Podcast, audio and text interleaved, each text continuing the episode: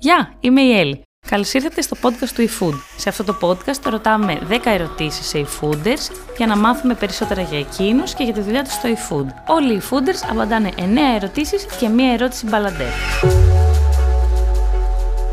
Γεια, πες μας το όνομά σου και τον τίτλο της θέσης σου. Ωραία, είμαι η Διονυσία Κούβαρη και είμαι Senior Business Intelligence Analyst στο eFood.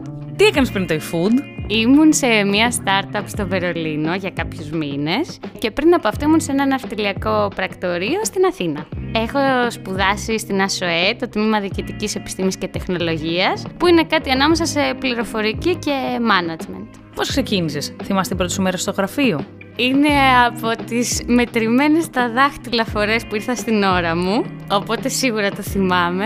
Και είχαμε κλείσει και μια συμφωνία με μεγάλη αλυσίδα, οπότε το γιορτάζαμε γενικώς και είχε δωρεάν πίτσες για όλους. Πολύ καλημέρα. Τι σου έκανε περισσότερο εντύπωση; Εντύπωση μου έκαναν οι άνθρωποι και το κλίμα που επικρατούσε στη δουλειά, γιατί υπήρχε αυτή η δημιουργική χαλαρότητα που σου έδινε περισσότερο αίσθηση φίλων παρά συνεργατών. Τι σου αρέσει περισσότερο στο eFood σαν εταιρεία; Μου αρέσει αυτή η χαλαρότητα που περιέγραψα και πριν και μου αρέσει που αισθάνομαι ότι μπορώ να είμαι ο εαυτός μου και δεν χρειάζεται να έχω ένα πιο επαγγελματικό προφίλ επειδή είμαι στη δουλειά. Τι σε ενθουσιάζει περισσότερο στη δουλειά σου. Στο senior BA ηλικία.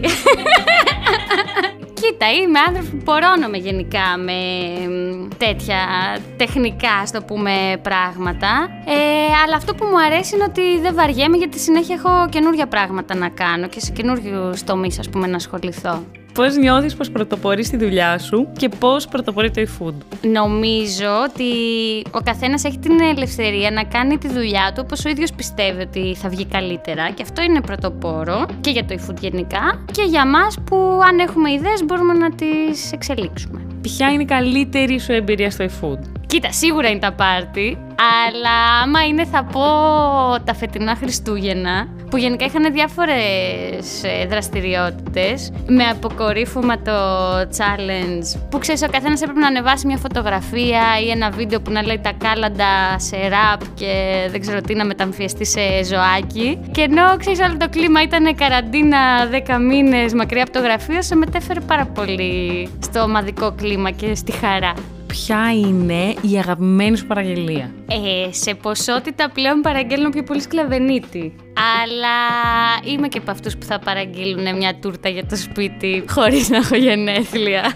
Στην αρχή, ξέρεις, σκεφτόμουν να βάλω και κανένα κεράκι μαζί έτσι για τα μάτια του κόσμου, αλλά ούτε καν. Διονυσία, κάτι που έχει χαραχθεί στις μνήμες ε, των eFooders είναι η απίστευτή σου εμφάνιση με τον Γιώργο Λεμπέση στο πάρτι του eFood. Θες να μας πεις ποιο τραγούδι τραγουδήσατε παρέα στη σκηνή; Πολύ καλή εμπειρία, αν και είμαι συνηθισμένη στα φώτα και τη δημοσιότητα. Είπαμε το φτηνό ξενοδοχείο, χορέψαμε, διασκεδάσαμε τον κόσμο ε, και ήταν πολύ ωραία βραδιά. Είσαι φανταστική, Διονυσία, ευχαριστούμε πάρα πολύ. Αχ, και εγώ ευχαριστώ, ήταν πάρα πολύ ωραία. Τα λέμε στο επόμενο επεισόδιο του Δεκατιανού.